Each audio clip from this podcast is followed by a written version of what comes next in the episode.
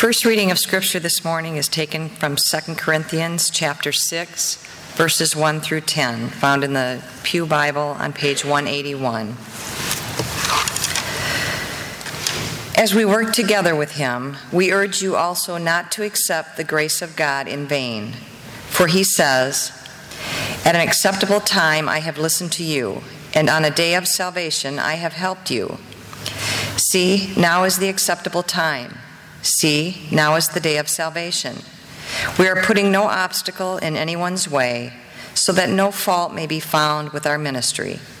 But as servants of God, we have commended ourselves in every way, through great endurance in afflictions, hardships, calamities, beatings, imprisonments, riots, labors, sleepless nights, hunger, by purity, knowledge, patience, kindness, holiness of spirit, genuine love, truthful speech, and the power of God, with the weapons of righteousness for the right hand and for the left, in honor and dishonor, in ill repute and good repute. We are treated as impostors and yet are true, as unknown and yet are well known, as dying and see, we are alive, as punished and yet not killed as sorrowful, yet always rejoicing, as poor, yet making many rich, as having nothing, and yet possessing everything. Our second reading is taken from the Gospel of Mark, chapter 4, verses 35 through 41, found on page 39 in the New Testament.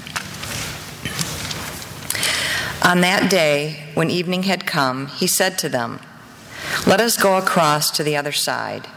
And leaving the crowd behind, they took him with them in the boat, just as he was. Other boats were with him. A great windstorm arose, and the waves beat into the boat, so that the boat was already being swamped. But he was in the stern, asleep on the cushion. And they woke him up and said to him, Teacher, do you not care that we are perishing? He woke up and rebuked the wind and said to the sea, Peace, be still. Then the wind ceased, and there was a dead calm. He said to them, Why are you afraid? Have you still no faith? And they were filled with great awe and said to one another, Who then is this that even the wind and the sea obey him? The word of God for the people of God. Thanks be to God. Well, I had great plans for this message to you today. Started out last week breaking it up into two parts, a kind of clever little title, I thought Change Ringing, Part 1 and Part 2. You remember that I talked to you about that kind of handbell ringing that makes music out of chaos, the change ringing. And suggested that maybe we ought to think of our lives in Jesus Christ as gaining that ability to take the changes that come our way and make music out of it. That's still a worthy message and one I hope that you heard. The other part of the scriptures for today, and I've, I've put um, my colleague John Hudala at a disadvantage here because I have jumped ahead a week in the lectionary and he's preaching next week. And John, if you're a lectionary preacher, you have a challenge before you now. I don't think congregation will mind if you turn to the same scripture and dig into it in a different way. But I wanted this, this passage from 2 Corinthians especially and that declaration that this is the acceptable day, the time. Now is the time as the choir has, there is a time as the choir has sung for us. I wanted you to hear that once again because there's so much in our lives, so many times in our lives when we are hesitant I'll get to it. There'll be a day, but not now. I don't know about you. Maybe you've not been caught in that, but I've been caught in that for most of my life. There's always some reason why.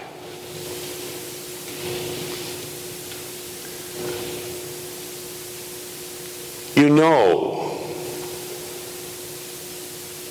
that I have been closely acquainted with death this past year.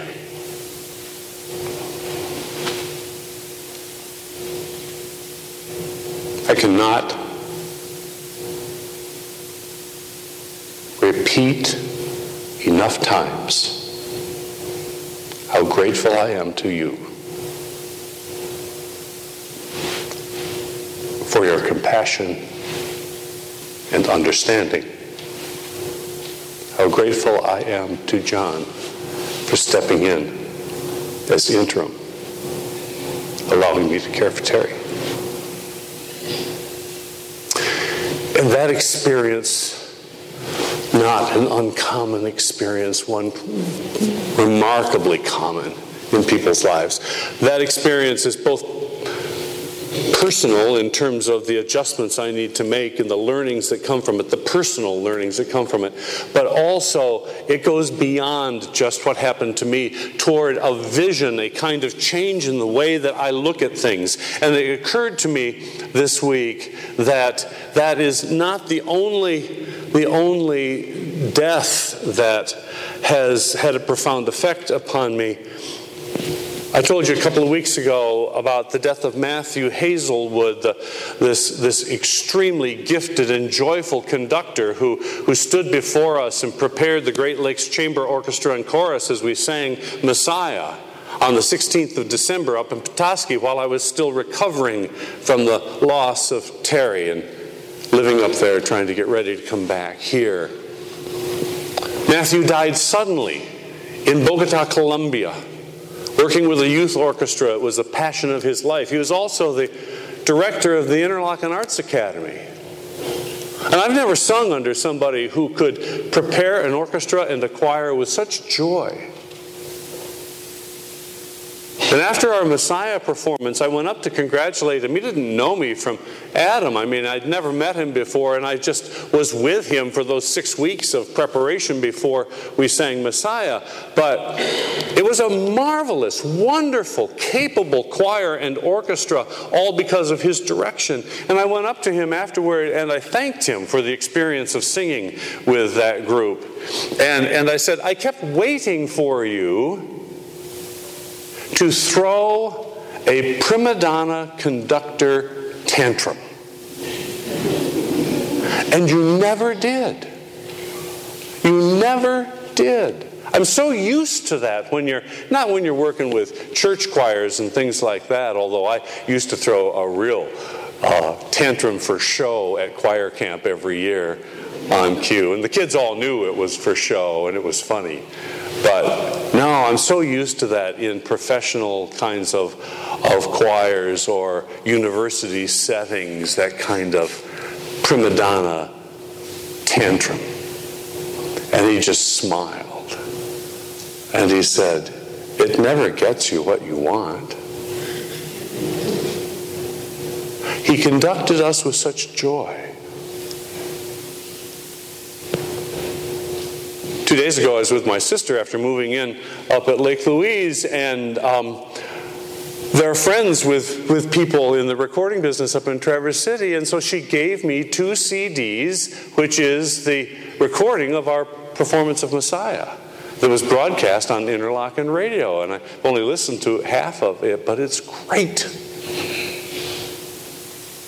So here's Michael Hazelwood, and he goes off to his annual trek down to Bogota, Colombia to create a special orchestra of kids down there who don't get any other chance in their life, and he dies suddenly of a heart attack.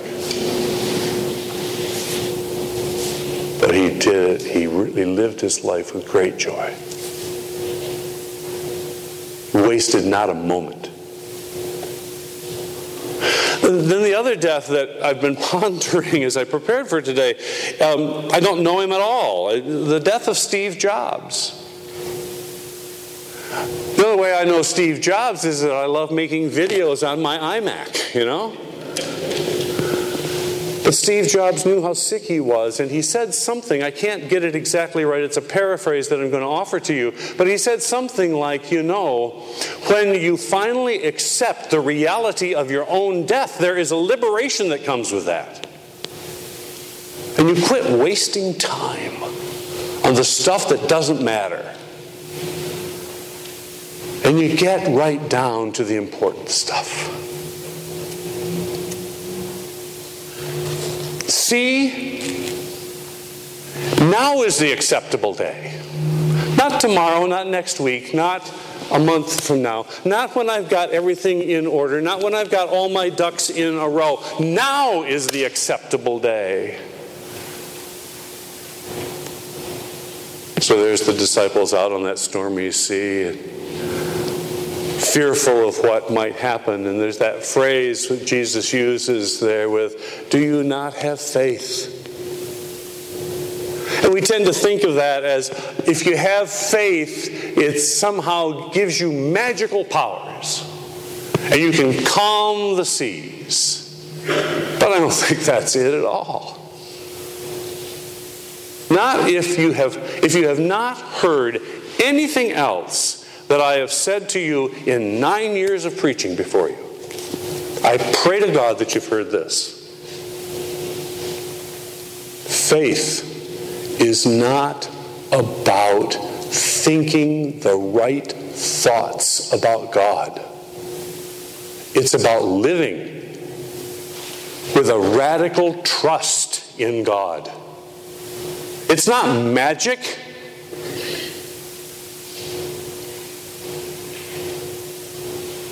It's a tight relationship with God so that no matter what comes in your life, you can get through it. Because let me tell you, and I'm not telling you anything you don't already know, you can't fix everything in life. But you can go on I would say to you the same thing I say to the choir camp kids every summer at the Fire Bowl. Same thing I said to our confirmation class.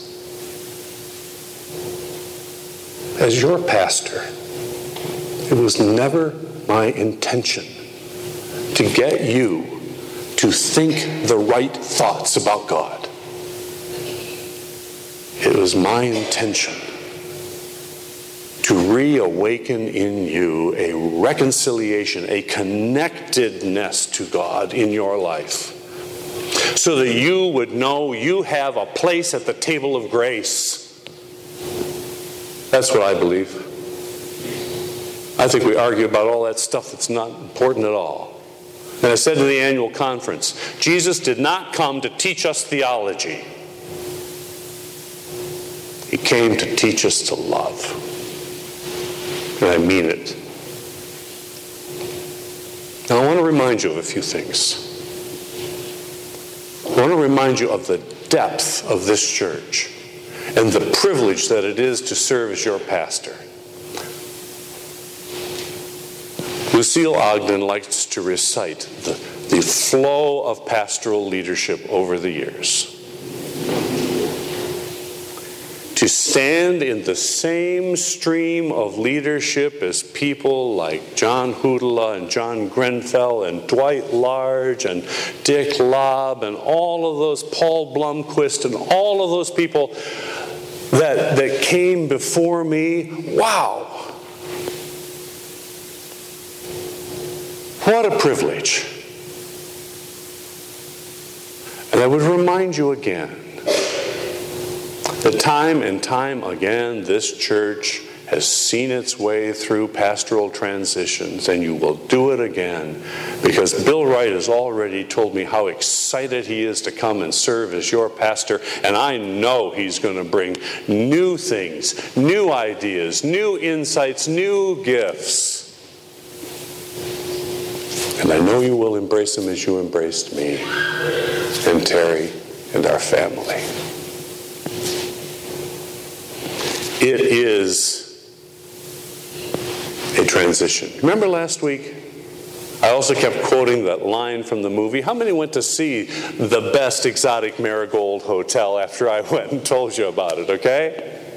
We have a saying in India everything will be all right in the end. And if it's not all right, it's not the end.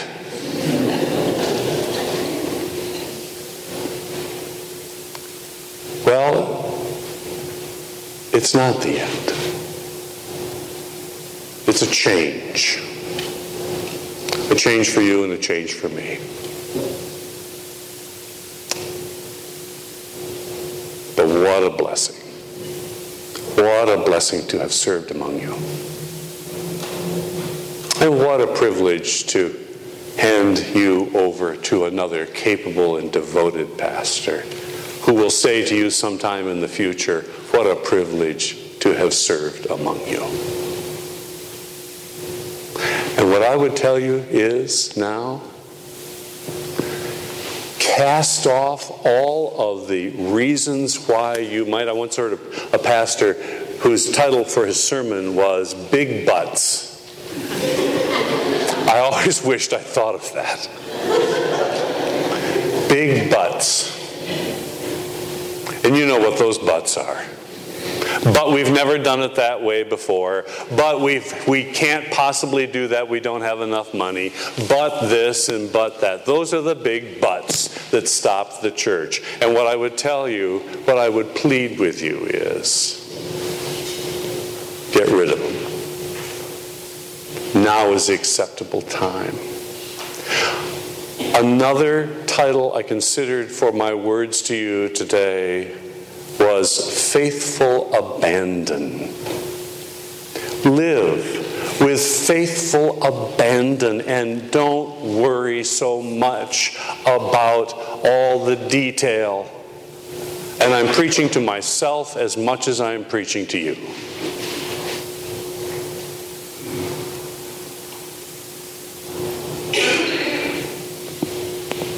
Now is the day. Now is the acceptable time. But I have learned in this close encounter with death in this past year is not just personal, but is also broader than that. Life is a whale of a lot shorter. So why are we wasting time? Now is the day. Do it now. Cast off the worries. Embrace the moment.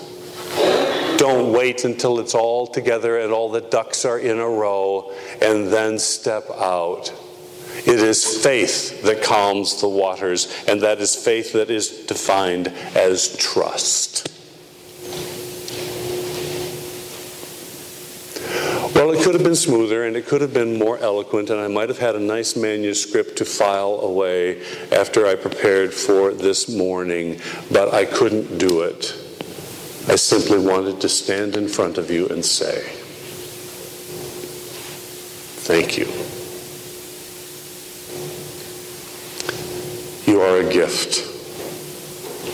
And there is more ministry in this church than you ever imagined possible. More yet to come. A new leader to carry you on. You have strength, you have devotion, you have talent. You are a blessing to anyone ever appointed your pastor. Embrace it. Get rid of the big buts and move on into a new day. That's what I'm going to do. That's what I'm going to try to do. I'm going to sit down in my seat the, in the office at Lake Louise come July 1st, and every day I'm going to say to myself, don't hesitate. Do it now. There's more promise than you can imagine, and cast off your fear.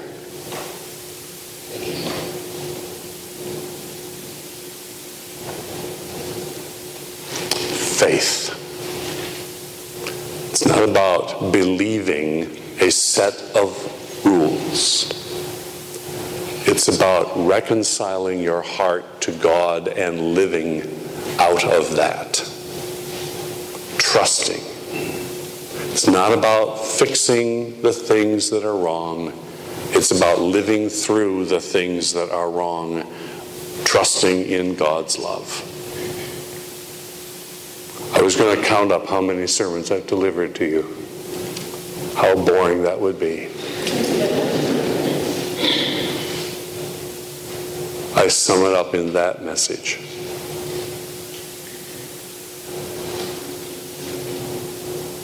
It's not thinking the right thoughts about God. It's about living in trust of God's love. Thanks be to God.